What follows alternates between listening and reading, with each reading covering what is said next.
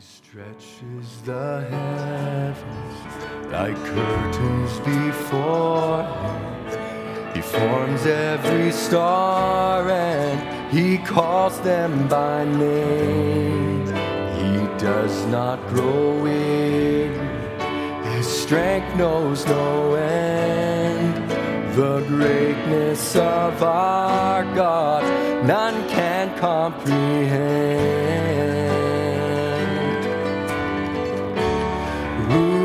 Like unto our God? Who is like unto our God? There's no one before him, no one beside him. There is no other, no, no one like him. There is no power of praise like our God. Our God, His voice is like thunder, His word is forever. His love is unfailing, it flows like a river, worthy of glory and honor and power and praise is our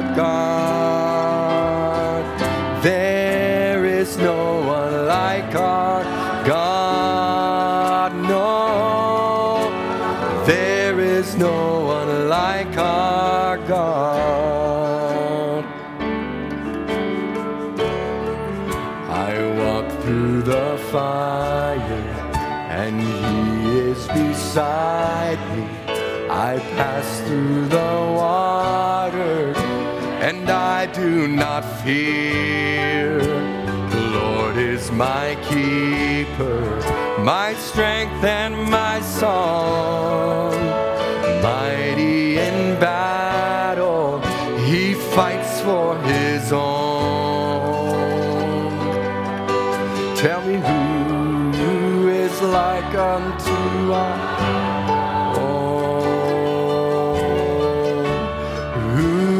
like unto our God? There's no one before him, no one beside him.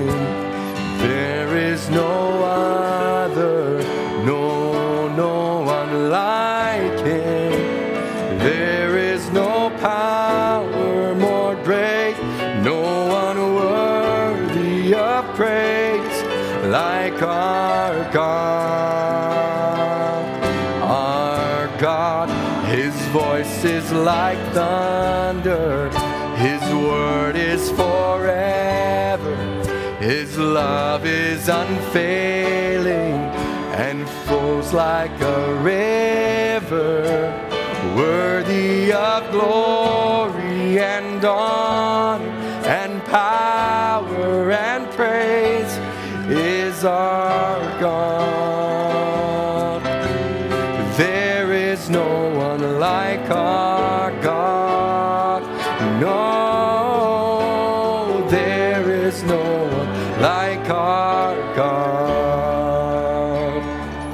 There's no one before him, verse 5. There's no one before him, no one beside him. There is no other, no, no one like him. There is no power more great, no one worthy of praise like our God.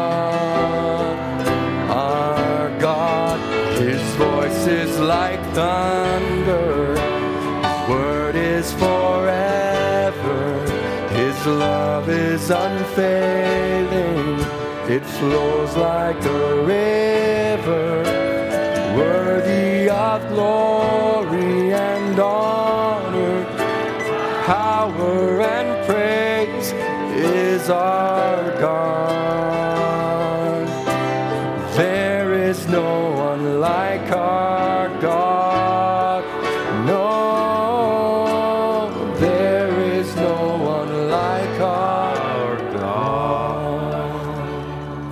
The church said, Amen.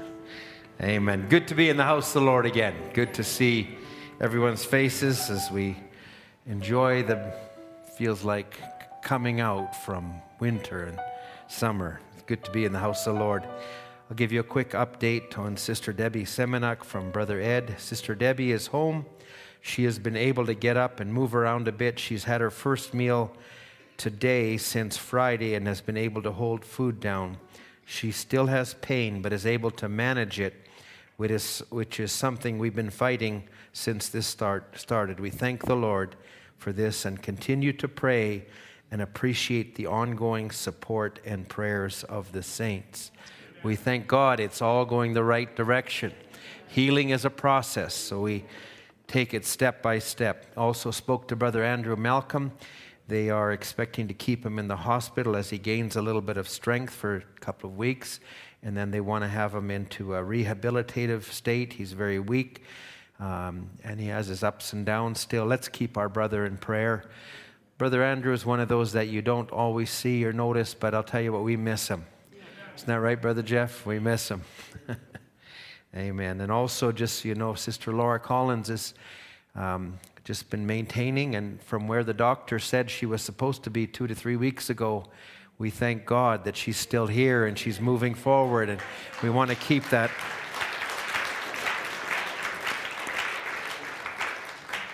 So we thank God. Let's just keep, continue to uphold those things. I'm sure you're all um, uh, aware and keeping uh, up to date with Ukraine. You hear it on the news. It's Russia and Ukraine.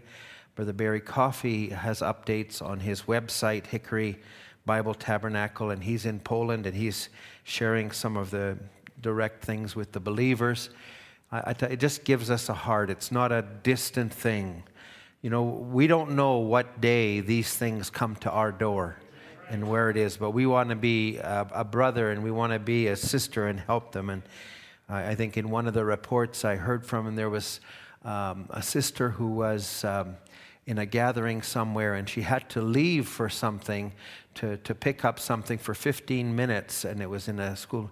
And while she was gone a, a, a bomb hit the building and god is watching over his people so but it's not without a test of, of faith.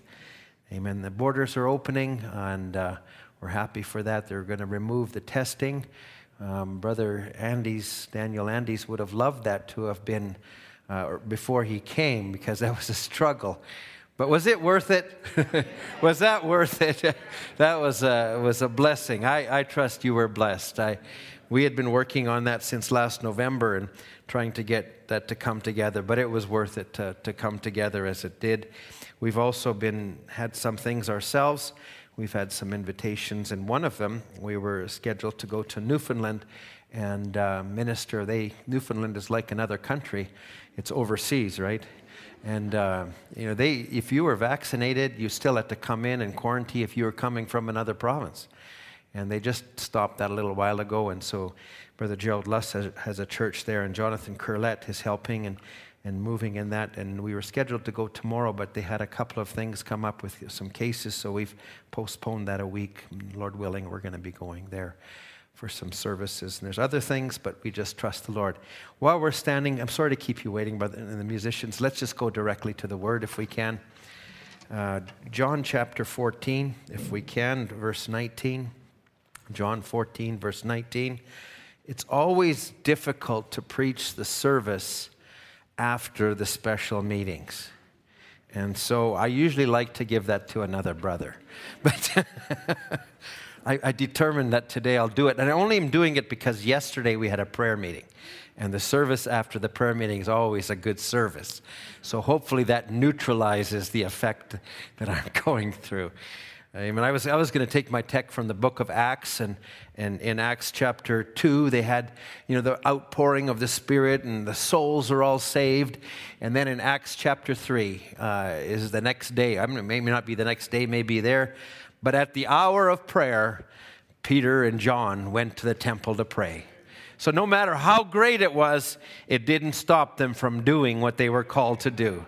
And so that's what we want to do today. So, John chapter 14, we're going to read verse 19. the words of Jesus, some of the most intimate words to his disciples. Yet a little while, and the world sees me no more, but you see me because I live. You shall live also. At that day you shall know that I am in my Father, and you in me, and I in you. Our brother John was ministering a couple weeks ago and he says, We believe the presence of God is here, but where are we praying? Where's the God that we're praying to? Is he the God up in the rafters? I think is how you illustrated it. And is no, he's the God who's right here, the God that covers all time and space. He's right here. He leads us, he dire- directs us. You know, so we're not looking so much to an outside teacher as an inside teacher and he's the fountain of all wisdom. So he would say, At that day you shall know I am in my Father, you in me, and I in you. He that hath, now listen to these words, he that hath my commandments and keepeth them, he it is that loveth me. And he that loveth me shall be loved of my Father, and I will love him and will manifest myself to him. Now, I, will maybe just keep reading, just to, I'll make comment on it later. Judas said unto him, not Iscariot, said, Lord, how is it that thou wilt manifest thyself unto us and not unto the world? Jesus answered and said, If a man love me, he will keep my words, and my Father will love him, and we will come unto him and make our abode with them. He that loveth me not keepeth not my sayings, and the word uh, Eh, he that loveth me not, keeping not my sayings, and the word which you hear is not mine, but the Father's which sent me. These things have I spoken unto you, being yet present, present with you. But when the Comforter, which is the Holy Ghost, whom the Father will send in my name, he will teach you all things and bring all things to your remembrance, whatsoever I have said unto you. There's more I'd like to read in John chapter 15, but we'll stop right there and let's just have a word of prayer. Heavenly Father, how dependent we are upon you for every service. Lord, how necessary it is. Lord, no matter how much we enjoyed the food of yesterday, it was a new day and we needed to eat food for our physical being again today.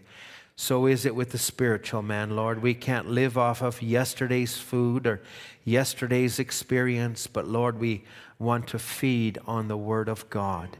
Lord, you are our sustainer, you're our help, and we're inviting you, Lord, to minister to us.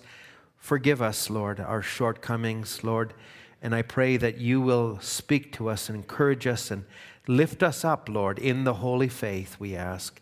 Bless your people, we pray in Jesus' name. Amen. Amen. You may have your seats. I will go at this point to John chapter 15.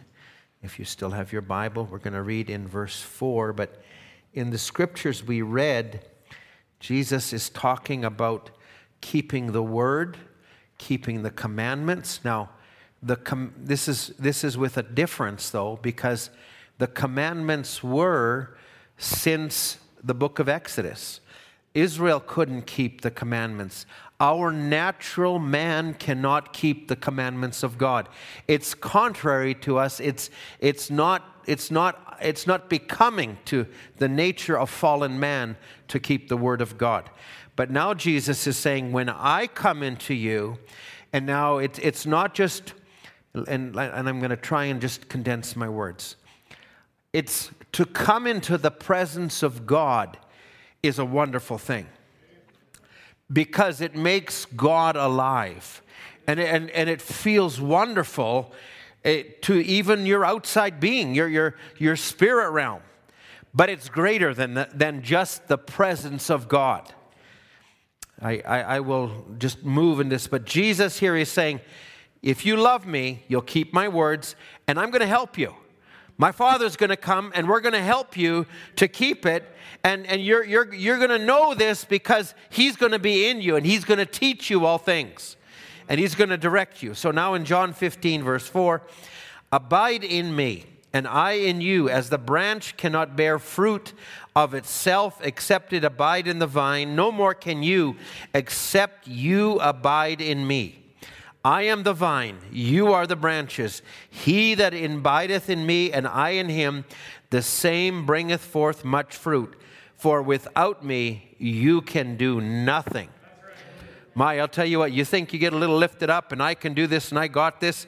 I'll tell you what, you'll find out very, after a very quick while that, no, I can't do anything, Lord. Only, only you can. If a man abide not in me, he's cast forth as a branch, he's withered, and men gather them and cast them into the fire, and they are burned. If you abide in me, and my words abide in you, you shall ask what you will, and it shall be done unto you. Now, this is a furtherment of the abiding. Now, the, uh, that's what I want to just speak is on, on some of the abiding in him.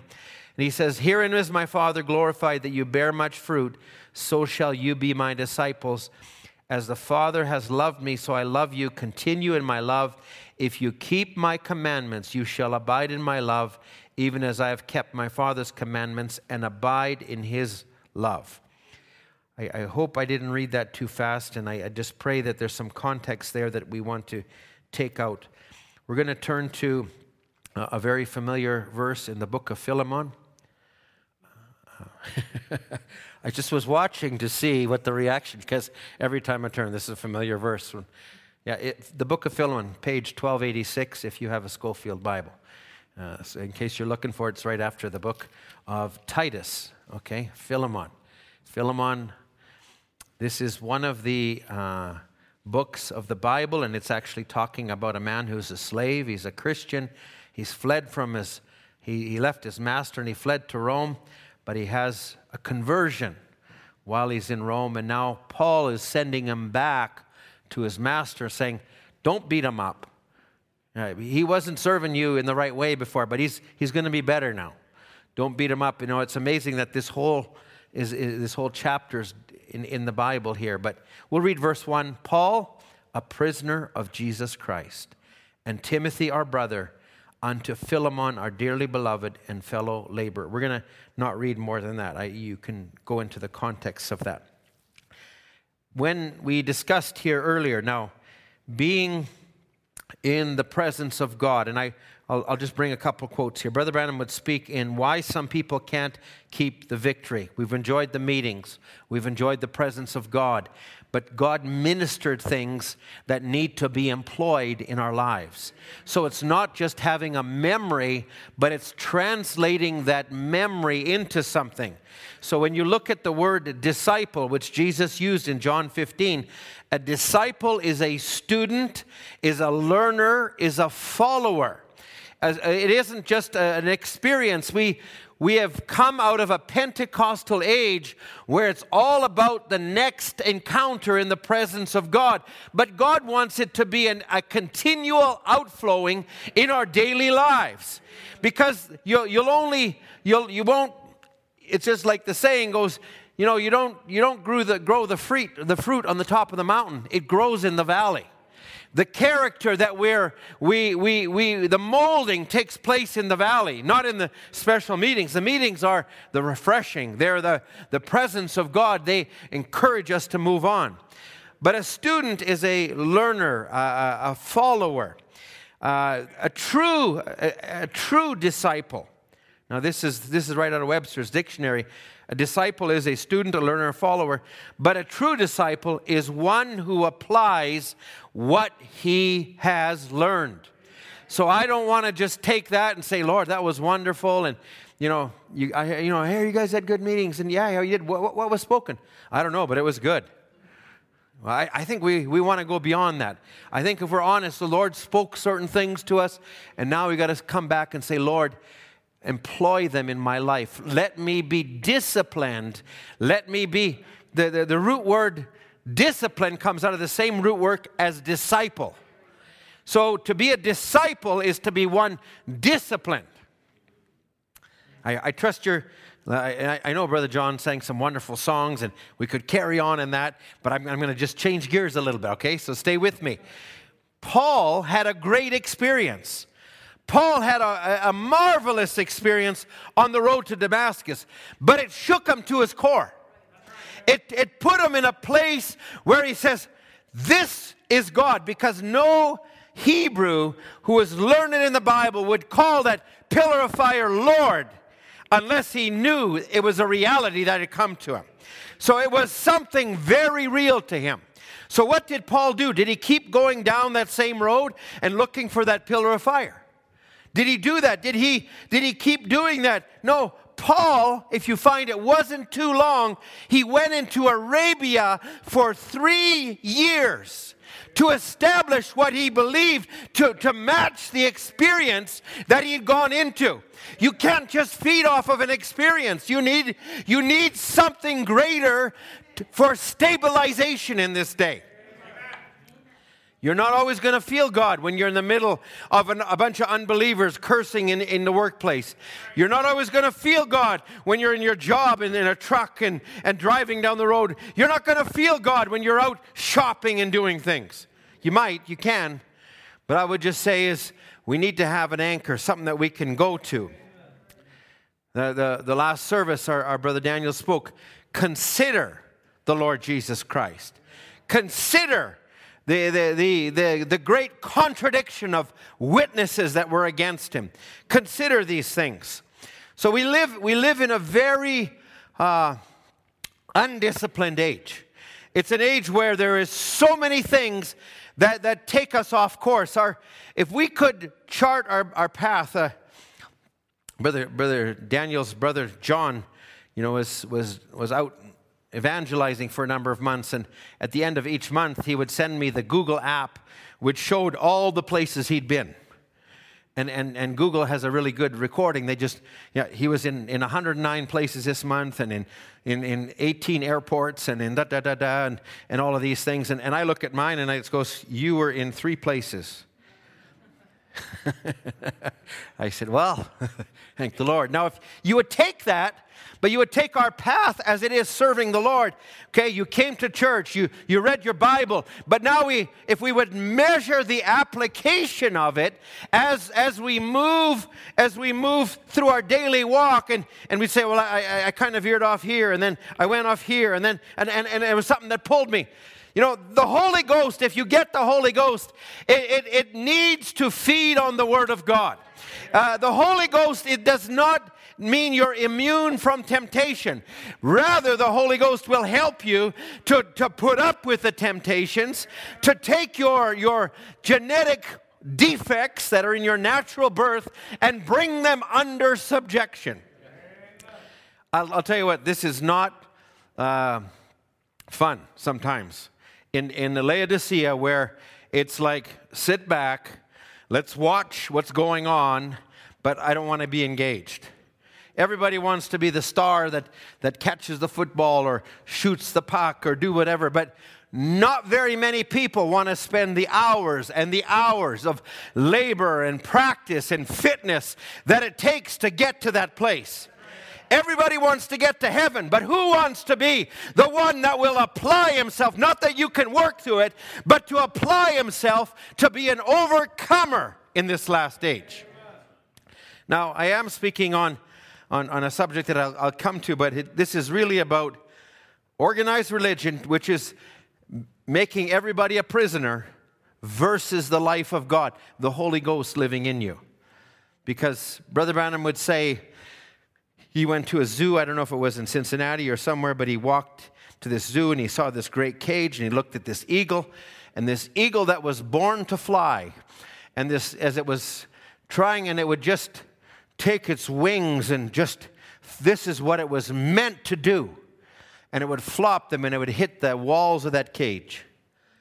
And he said that was the saddest sight that he saw.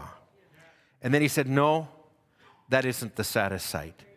The saddest sight I saw is to see a man or a woman who was born to be free and to be a son of God and a daughter of God and, and to see the devil captive, hold them captive.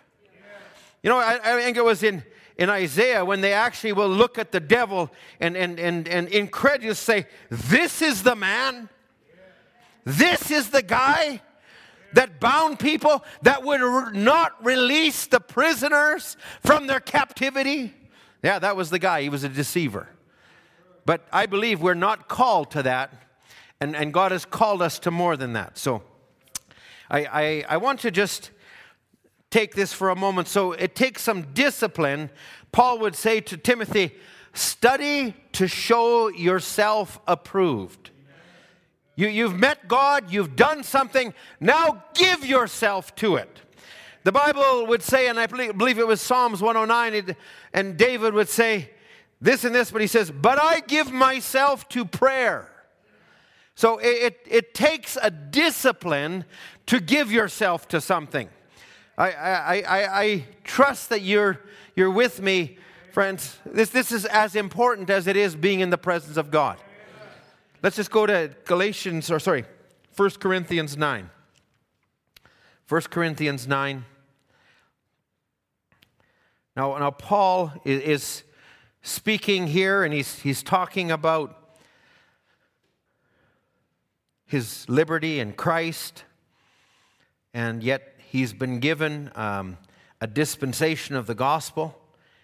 And he talks about how he's free from every man, but he makes himself a servant in verse 19, like he became a Jew to the Jews, and etc. But now in verse 22, he would uh, let's go to 24.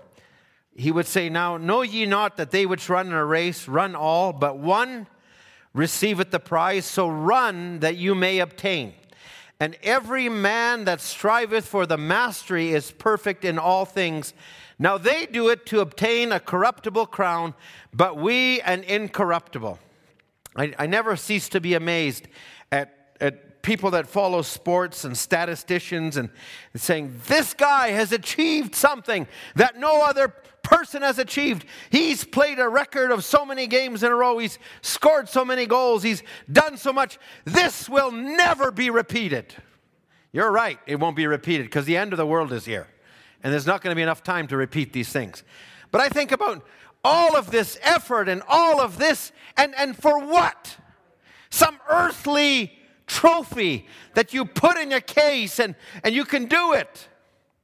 There was a story about this, this, this football team in England where they, they won this trophy. They finally got to the pinnacle, and one of, one of the players, he'd worked all his life, and he got there, and here they're in the dressing room, and he holds the trophy, and he says, I thought there'd be more than this. And he, and he, and they found that trophy three years later. They didn't even, the team had forgotten it. Nobody had it anymore. It was just a distant memory. But what we're laboring for tonight, what you labor for in your daily life, this has eternal reward. This will never be taken away from you. This has the greatest reward, bigger than any of a million dollar sports star, bigger than any businessman, bigger than any, any fame that you could have, is what we have with us right now. Now, so Paul is just saying, now, every man that's striving for this is temperate in all things. In other words, Brother Branham says, don't jump no higher than you live. Because the evidence, you know, I, I, I, I, had a couple of things that I pulled. He says, never judge your life by how much power you have to perform miracles. Oh, wow. We don't judge ourselves by how much knowledge we have of the Word, but judge yourself, look back, Take inventory of the kind of fruit that the life you live, the life you presently live, is bearing. So it, it, we, we, we could say our life had a lot of this and a lot of up and a lot of down. And I'm not saying it doesn't have that. But I think as we become established in the Word, it, it, it should balance out. The wave shouldn't go down as deep and it shouldn't have to go as high, but it's, it's more like, okay, I'm at, this place, but I, I'm not going to get you know, I, will rejoice and give myself to God, but I, I'm not going to go beyond where I'm living. I don't, I don't want to make a statement where I get discouraged the next day. Now, Paul is just saying, take discipline. I, and I'm just saying what we need to do, friends, is, is you've had the meeting, but don't let that stop Bible reading. Just take open your Bible and say, Now, Lord, I'm in a good place. I'm not bombarded and under pressure. Let me lay in some word. Let me lay in these things. You don't know what time God will use these things. I was a young man. I was single. I, I had moved out, out of from the west out east, a place where there wasn't a church, and, and yet for, for months I would, I, I, still don't regret it to this day. I would come home, I'd have my supper after work day, and then I would s- sit in the basement and I would put the tape on. And I took my seal book, I took that and I listened to the tape and I underlined it. I took quotes. That still holds me to today. That still does something for me today. If you're a young person and you have never taken that time, start to make a practice of it. Start to give yourself to it because that's the presence that you are in. That's the God that's dealing with your heart. If you found this pearl of great price, give yourself to it. Don't just stand back and wait for it to come to you again and rescue you. No, you say, He rescued me. I'm not going to fall and walk the same way. I'm going to give myself to it. Let's go to Colossians chapter 2. We read this last Wednesday. Colossians chapter 2. Now I'm speaking on whose prisoner are you? And this is Paul talking about a religious people that were prisoners. And he refers to a natural Laodicea, but we're talking about a spiritual Laodicea that we're in now.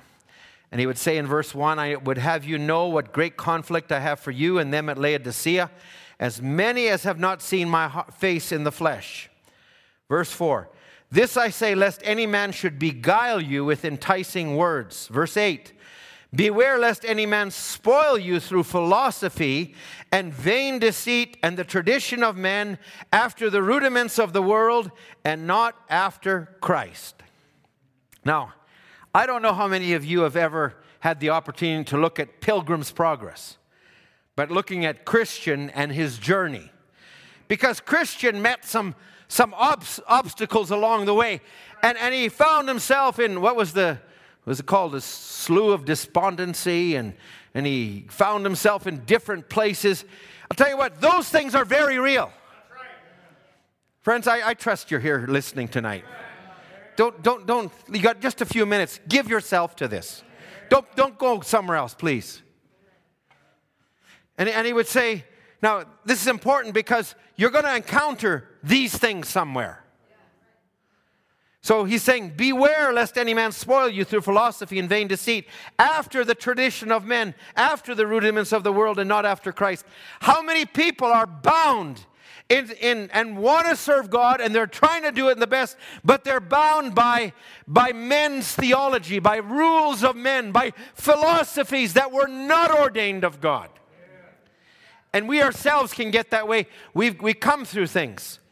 Now, Paul would, would say here in verse 11, in whom you are circumcised with the circumcision made without hands in putting off of the body the sins of the flesh by the circumcision of Christ. So now you can't circumcise yourself uh, and, and say, I'm going to follow the word. But he's, Paul is now saying, you, you you you got Christ. That is the circumcision made without hands. When you have Christ, when you're in love with God and you give yourself to Him, you do that willingly. And when you do it willingly, that, that's not a chain anymore. That's, that, that, you're, you're, you're going to be a prison to one or two things. That's going to be to the, and it's coming down to this, that is to the, the religion of this world, which is being pushed as a one man religion. Or you're going to be found in Christ. You're going to be found in one of those two places. And you're going to be a prisoner in those things. And he says now in, in verse 13, and you being dead in sins, and the uncircumcision of your flesh have he quickened together with him, having forgiven you of trespasses. I want to drop down just, I, am I'm, I'm trying to. Paul would speak about in verse 16 about, you know, you got to eat something, drink something, have a holy day or a new moon or a Sabbath day. They're a shadow of things to come, but the bodies of Christ. Verse 18 Let no man beguile you of your reward in a voluntary humility, humility and worshiping of angels. You know, they, we're coming up on Easter, and I, I, I, marvel sometimes at some of the nations which have such strong Catholicism. They replicate the, the cross and, and the carrying of the cross, and, and, and they do it, and they're all weeping, and they're giving themselves to it, and they're remembering an event. and, and they're engaged in that, but that same one is here today. That same one is in the Word of God today. He, that same one uh, uh, that was crucified back then is being crucified again today. And now uh, Paul said, I just, I'm moving quickly. I want to get to something. Verse 20. Wherefore, if you be dead with Christ from the rudiments of the world, why, as though living in the world, are you subject to ordinances? Touch not, taste not, handle not, which all are to perish with the using after the commandments and doctrines of men, which things indeed have a show of wisdom in will worship and humility and neglecting of the body, not in any honor to the satisfying of the flesh. Now, we, we touched on this briefly, but that whole term, that will in the Greek is, I can't repeat the word, it's etholokotukriskia. Anyway, it's will. Uh, I, I, so the things that come to your mind that you've heard. Brother, Brother Daniel has, has, has three boys, and uh, one is Isaac, and, and one is Ethan, and one is Will, and Will is the singer. And um, they've been, the, the boys, well, the older one's married, and he's been trying to coax Will into singing. He says, You know, this is how you do it, Brother Will. Is you come to a sister, Hi, I'm Will, the will of God for your life. And, and he said, No, no, that's not going to do it. anyway, that just came to me. I don't know, somewhere in our fellowship, that came out last, last week. And anyway, I'm sorry to distract you all. this will is a worship which one prescribes and devises for himself contrary to the contents and nature of faith. It's a misdirected zeal and, pras- and, and practices. Um, there's so much I would like to do in this, and I'm going to save some of this for another service. But will worship, if I can summarize it, is simply a mode of worship which man chooses for himself, independent of the revelation which God has given him. And when you do that, you give yourself to a system of man and you find yourself entrapped. Now, I, I, if I will take this, this, this quote has always been one to me that, that, that is, is marvelous. Brother Daniel just took this uh, thought of, out of, I think, um, in 1965, where Brother Branham says, an eagle can be born in a chicken yard. And a real Christian when the atmosphere is right, can be born in that, but he won't stay in that. A Christian will, if a Christian is born of the word of the hour, if he's really eagle, he will not stay where he was born. So I, I want to just bring that because, because yeah, yeah, you can be in the right atmosphere, you can be quick, and you can know this is not it, but you will move because when He, the Holy Ghost, has come, He will lead you and guide you into all truth. So, in marriage and divorce, Brother Branham would make this statement. It's just such a profound statement to me. Now that the seals are opened, the Spirit of truth directs us to the Word. So, no matter how great your experience is, and listen, Paul always told everywhere, I had this great experience. But he also went and he said, it has to fit the word. It has to match the word of this hour. If it doesn't, it's wrong. I, I, there is so much I can go into this channel, but I, I want to just bring this. He says, that explains all the mistakes in the ages because the seals were opened, they were not revealed. It's a truth. So, this, this will worship is something that you initiate, it's something that you have, whether you've been deceived into it or whatever, but it's not recognizing the true headship that we're under. Now, when I was doing this last week, and it kind of brought me and it brought me back to this again today, but Brother Branham would speak about the headship that we're under in this last age. And, um, but he, he, he speaks in Christ, the mystery of God revealed. Now he says, I preached a tape here the other night, a prisoner of Christ Jesus Christ. Paul, a prisoner. See, when God gets you to be his prisoner, then you can't do nothing but what the Spirit says to do. Paul, with all his great intellects, he had to sacrifice every bit of it to become part of the Word to express Jesus Christ. He was forbidden to do his own will. Now, I'm, I'm going to do this differently. I, I, I wanted to speak, and I thought, I, I, was out for a walk today and I was listening to a tape and I thought, I, I, I, I have this on my heart, but I, the way Brother Branham brought it was just so wonderful to me. So I, I want you to think about this for a moment, and I want to play a part of this tape. But Brother Branham would talk, let me just take it this way. If you look at the life of Paul, if you look at the life of Joseph, if you look at the life of Daniel, all of these men of God were often under a political regime where they were under rules and regulations and, and they were bound under that. Daniel in his time, Joseph in, in his time. But yet, in the middle of all of that, they still gave themselves to God. And Paul was, was, was the one that, of all men, you know, he, you, you look at the book of Acts and you read Acts chapter 2 and Acts chapter 3, and, and you know, Acts chapter 3, they go to, to you know, at the hour of prayer. But it's, it's very quick. Something stands up and, and there's an uproar among the religious people because there's something breaking forth. And even when the disciples, you know, the healing of one man, a cripple at the gate called Beautiful, caused an uproar in the kingdom of Satan. And they, they tried to bottle them up and said, We command you to no more preach in the name of Jesus. And they beat them. And now off you go. What's the first thing they did? They went and preached in the name of Jesus. Why? You can't keep that down. So even where we are, you can say we're prisoners in the world around us. We, we, you know, we live in a godless nation, and it is a godless nation. And, and you, we live in this, and even, even what is religion is so bound up sometimes. But God has set us free to be a part of Him. Now here's Paul. He's in a prison. He's in a place, and, and now he's, he writes himself Paul, the apostle. Paul, a servant of Jesus Christ and they drops all the way down to Paul, a prisoner.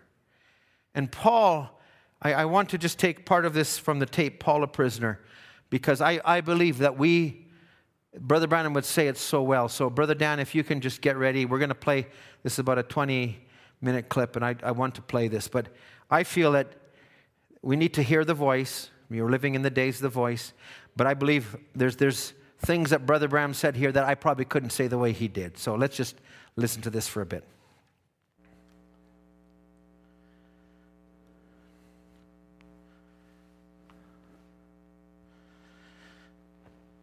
Regretting uh, anything and saying he was sorry he was a prisoner, but he was addressing himself. I believe that Paul, as he wrote this letter with that pen, that it was the Holy Spirit causing him to write that. That maybe even to this night that we might pull out the context Amen. of our text to show why Paul did this because it's scriptural, and scriptural is eternal. And I that sitting in this dingy old jail that Paul wrote uh, uh, to his uh, colleague here, that his brother, that he was a prisoner of Jesus Christ. So he could express it by seeing what was around him. Now he was in jail. But that wasn't what he was speaking to this, uh, this uh, uh, servant of Christ, a minister with him. He was speaking that he was a prisoner to the Word of Jesus Christ, because Christ is the Word. Yes, and Paul had been a great scholar in his days. He had great ambition. He was uh, he was uh, uh, a man that had been trained with by people a fellow by the name of Gamaliel, which was a great teacher of his day, one of the greatest schools that he could have went to. For instance, like we say, Wheaton or Bob Jones or some great fundamental school, he'd been taught as, as, as a minister of the Word. And he was well educated and smart and an intelligent boy with a great ambition of maybe someday becoming a priest or a high priest to his people. He had an ambition. And then to find that these great ambitions he'd been trained for He had spent all his life from maybe the age of about uh, 8 or 10 years old up to about 30, or 35 when he finished college and graduated and had all these diplomas and everything and studied good with all the, the clergy. Even to the high priest at Jerusalem, he had, had orders from him, personal orders written and trusted with this great Saul to go down to uh, Damascus and to find all those down there that worship God contrary to what he said, and to bind them and put them in jail. The necessary, orders to put them to death if he wanted to. He was he had great ambition, and now all that he had trained for, God had took it all out of him.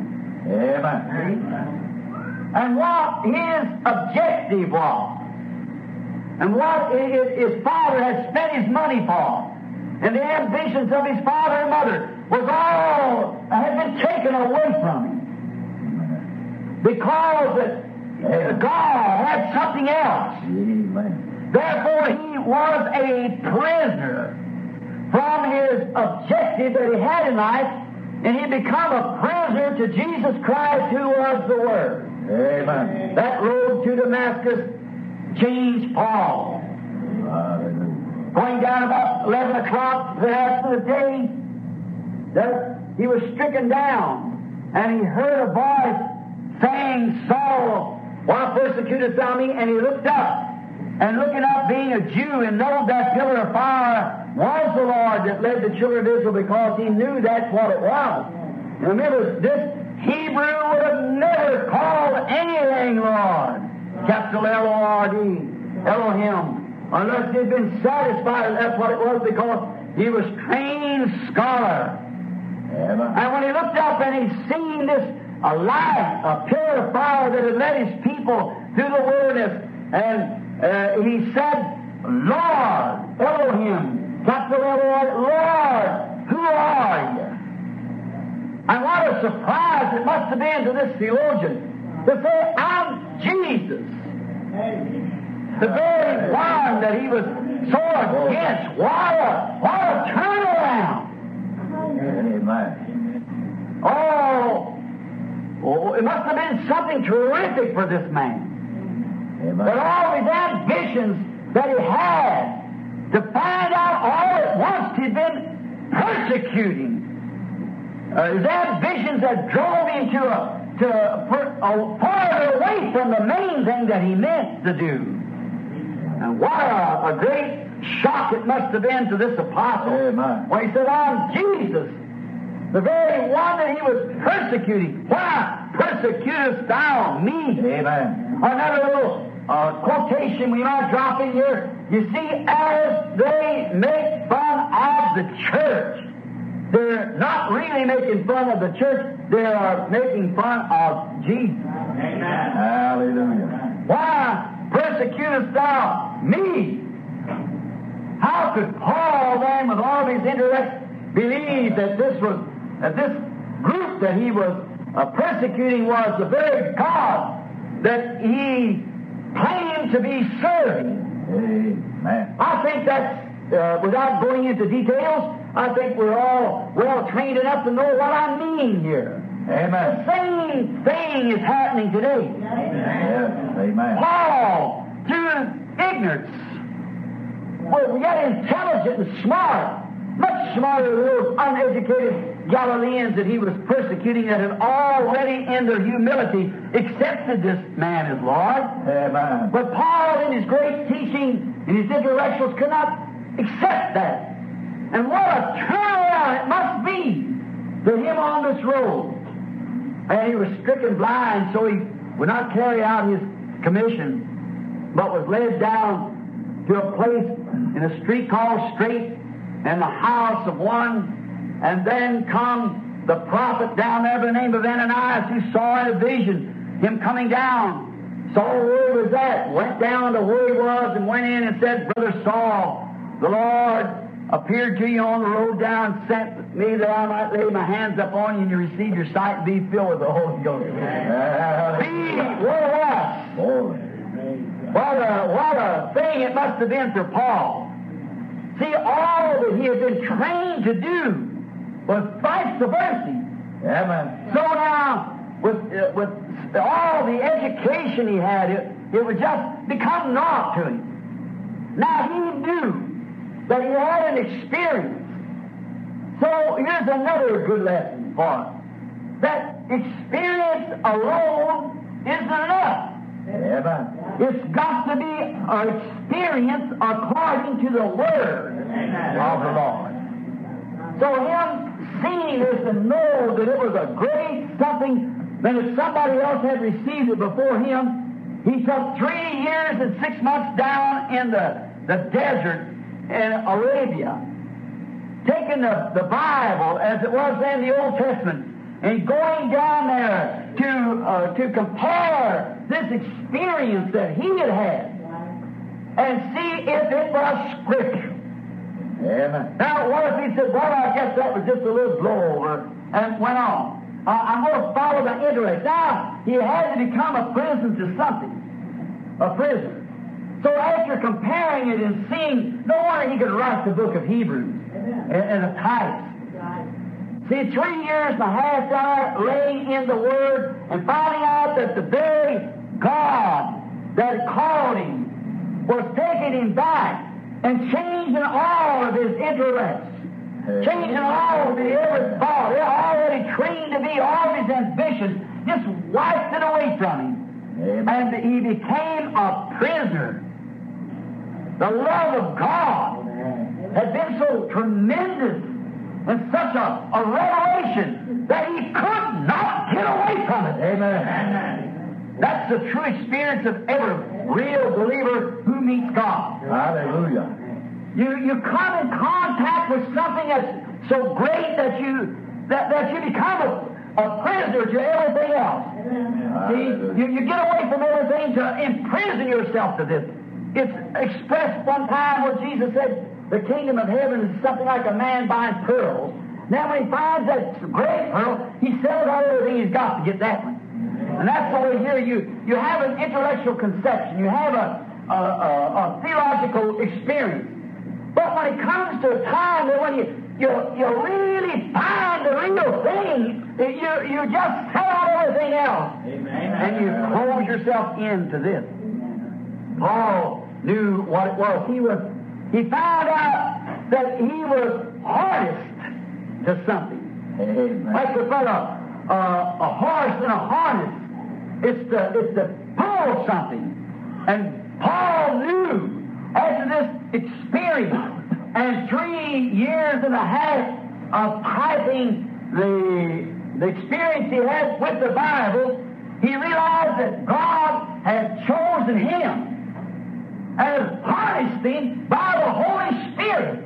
The experience that he had to pull the gospel in the presence of the Gentiles. The Spirit itself harnessed him.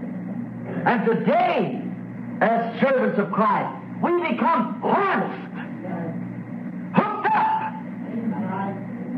We can't go without being with us, Amen. harnessed to the Word.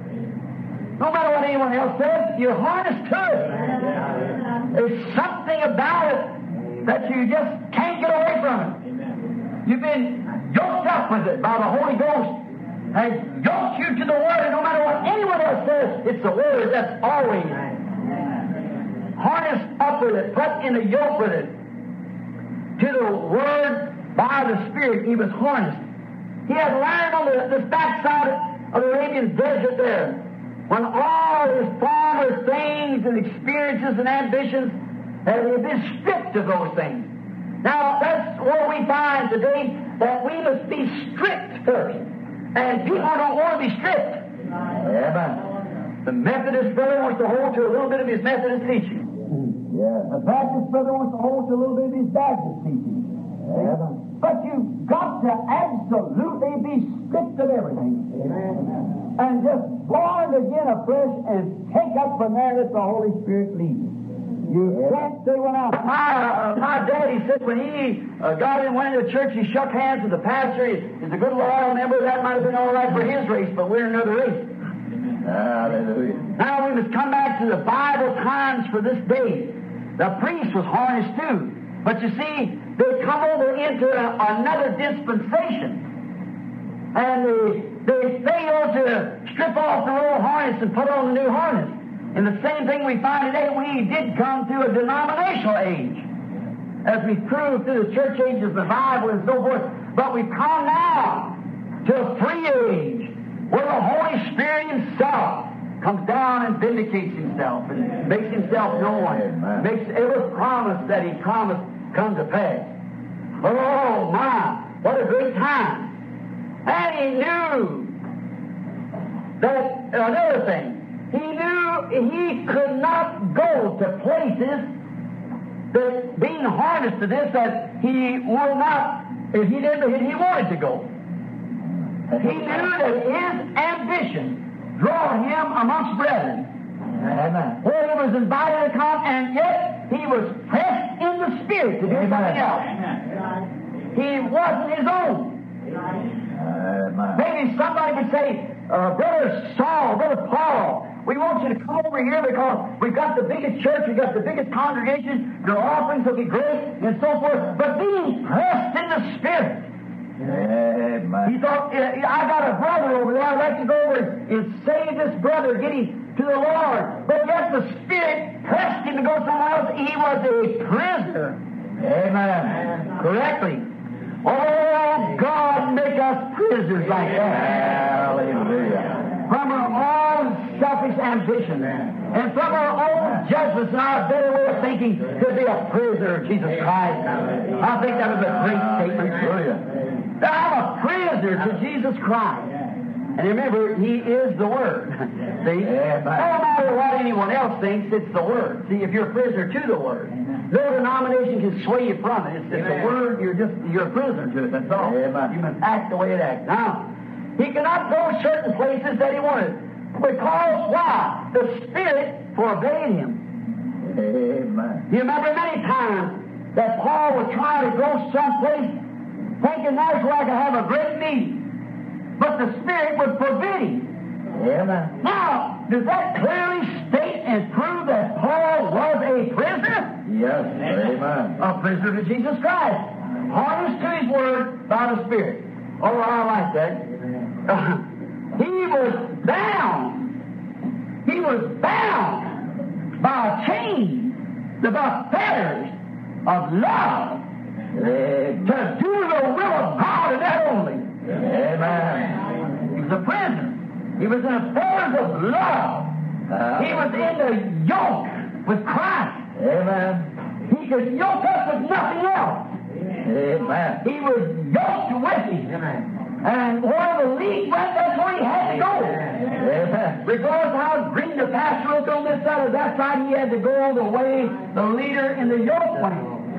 Oh, tonight, if we as the tabernacle would Hallelujah. only become prisoners Amen. to our own selfish being, to our own ambitions, that we could completely surrender ourselves and be yoked to Him. No matter what the rest of the world thinks, Amen. what the rest of the world does, we're yoked with fetters of love. We are prisoners. My feet is so yoked to Christ, it won't dance. Hallelujah. My eyes is so yoked to Christ. Till I, when I see these modern striptease on the street, it turns my head. Hallelujah. My, my heart is so yoked in love to Him that I can't have love for this world anymore. Hallelujah. My will is so yoked to Him that I don't even want to know what my ambitions are. Just wherever you lead, I'll follow. I'll be a prisoner. See, Paul was correctly a prisoner. He wasn't making any wrong statement. He was trained by the Holy Ghost again to wait on the Word. Now, he was trained one way, but, but God had trained him another way now. He was trained by the Holy Spirit to wait upon the Lord. No matter what his ambitions were. Now, I'm going to uh, uh, help with the Holy Spirit show you something. Amen. Now, let's just take an instance.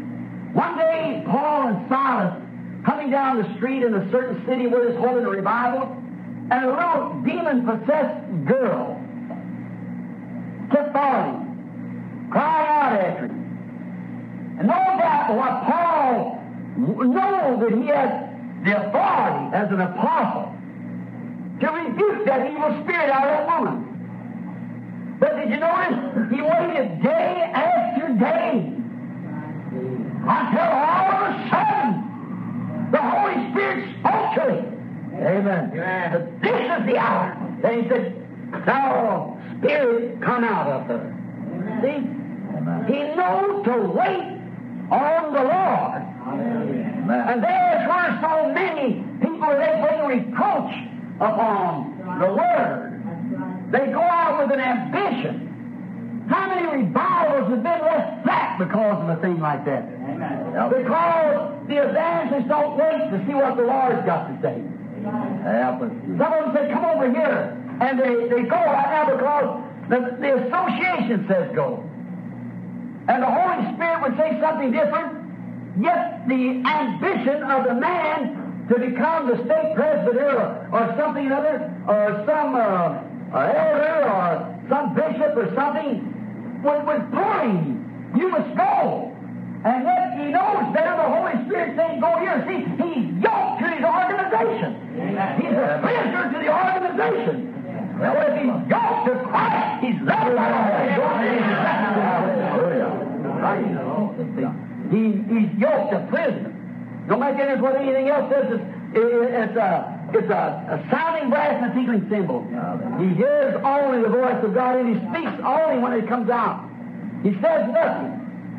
Somebody say, oh, oh Brother Jones, uh, the- Brother Roberts, or some of these great men in our lands today, like uh, Tommy Hicks or, or, or Oral Roberts or, or uh, Brother Connie Osborn, some of those great evangelists. If somebody would say, say, come over here, Tommy, you're a, a great man of God, uh, Oral, and uh, I, I got a, a uncle that's laying over here that's, that's all bound, and he's uh, he's sick. I want you to come over. I believe you have the strength to heal him. See? And maybe the Holy Spirit would say to him, Not now.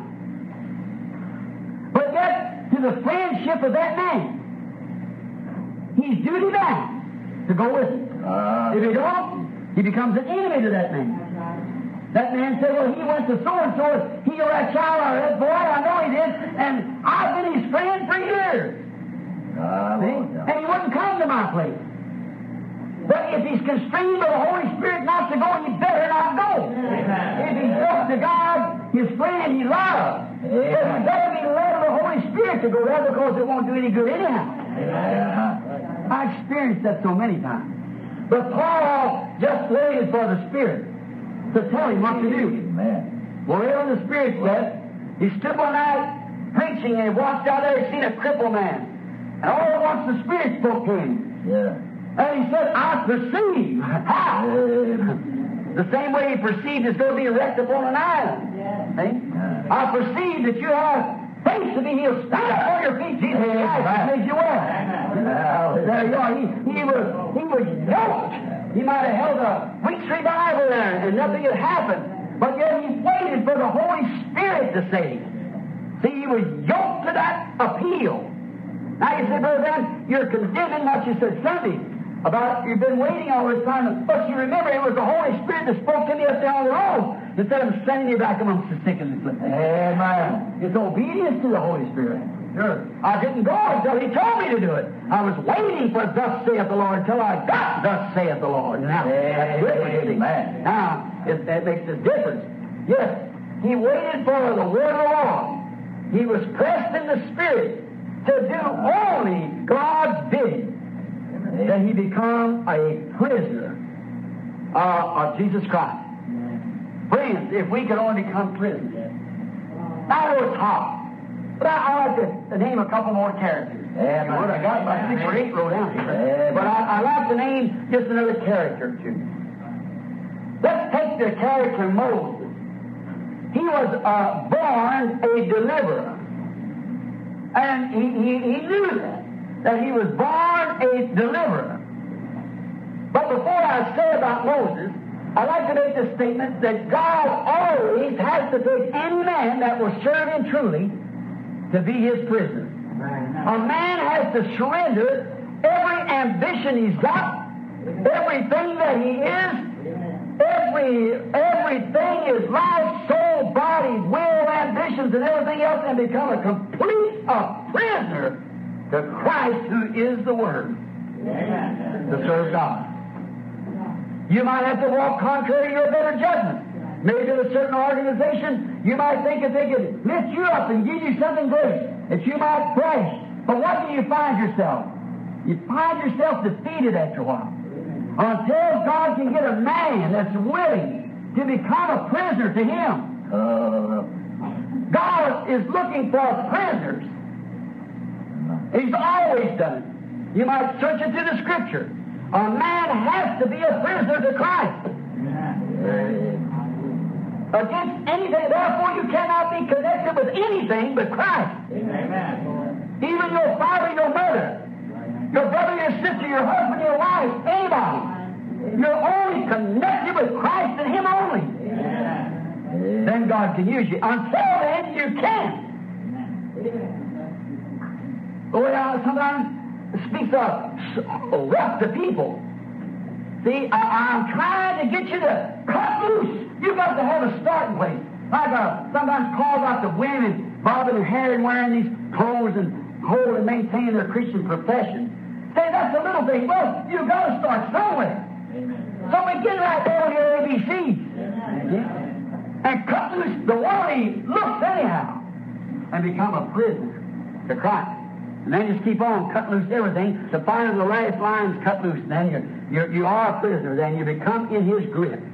He's got you in his grip. Amen.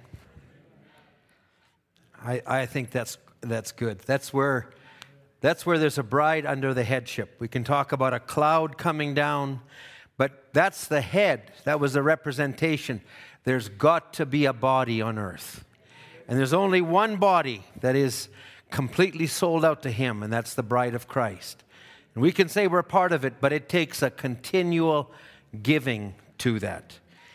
I mean, as the musicians come, I won't linger longer today, but I just want to bring two points and, and do this. But in paragraph 82, where Brother Branham would speak, and he would say, you, you come in contact with something that's so great that you've become a prisoner to it. You can't get away from it. You get into meet God one time, and I would say this you don't ever want to leave that. Now, the devil will do everything he can to throw you. You're still in the flesh, but we're of those that have no confidence in the flesh. We give ourselves to the Word of God and prayer. And I, I would say, you know, as, as Brother Branham would say, you sell out your ambitions, you die out daily, you give yourself to Him.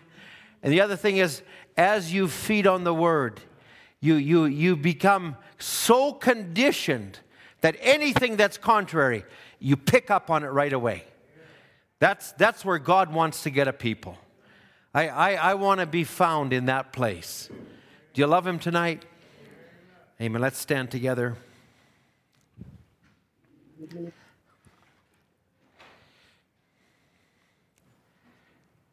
Amen. Lead me, Lord, and I will follow. Lead me, Lord. I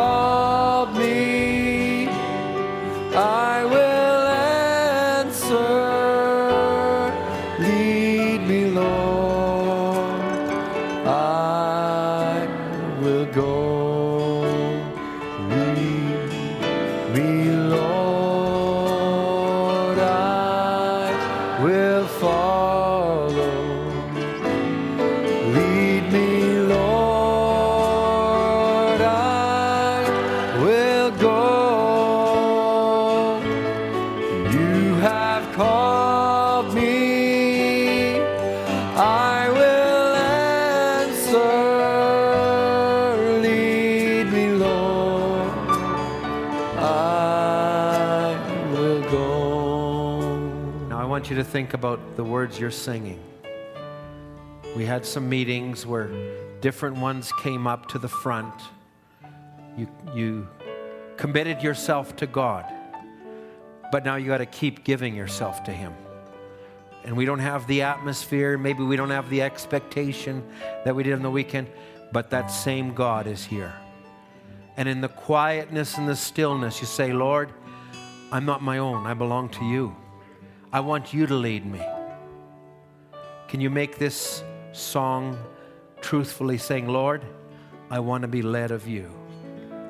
I don't want to let my flesh overtake my ambitions, my desires.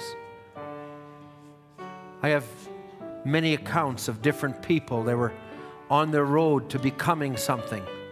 Charles Finney was a lawyer and, and had ambitions for things, and just a nominal Christian hung around. But he came into the presence of God once and he laid it all down because he knew in his heart God had placed something. He said, If I'm ever called of God, I know I'm going to preach and he became one of the greatest preachers.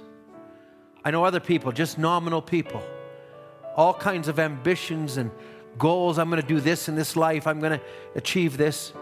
But then they met God. And doesn't mean that you, you just do nothing, no. But now it's channeled to the will of God. Can you sing this tonight? Lead me, Lord, and I will follow. Let's sing it. Lead me, Lord, I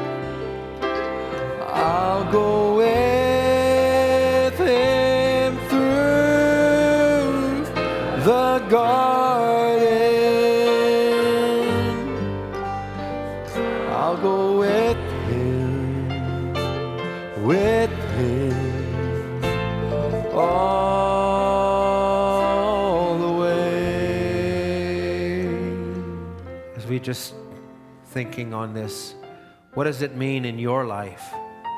What happened in the garden? Jesus died so completely. It- the greatest death was in Gethsemane, not on the cross. It was in Gethsemane, where he gave his will over, not my will, but yours, Lord. I want to be so in love with him. I want to be found walking in Him. That's the only safe place. I don't want my own will. I want to be led of Him. The footsteps of a righteous man are led of the Lord. And that, that's not just men, but it's for sisters. We want to be found. Young person, what, what I want to be spending my time in. I want to be spending it not knowing what's ahead. I was a young person once, and, and when God called me, I, I just felt so two things. I thought, I can't have my own friends anymore. I just got to have the Lord.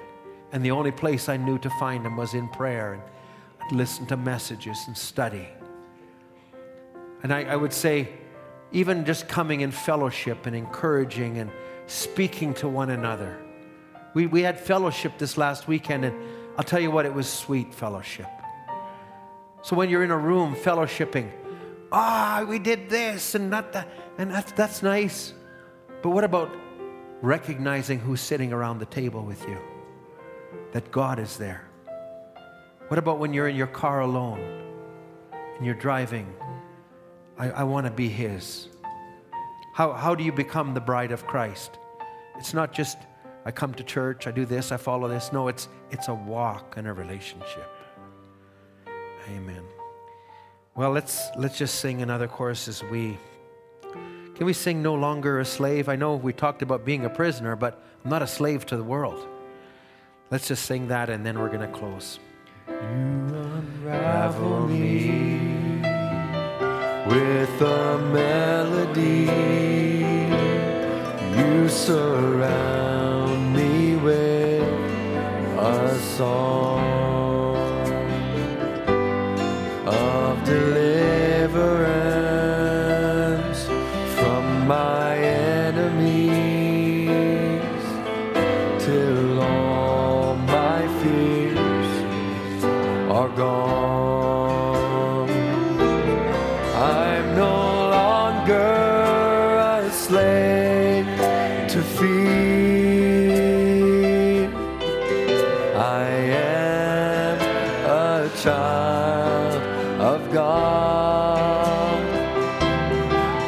I'm no longer a slave to fear.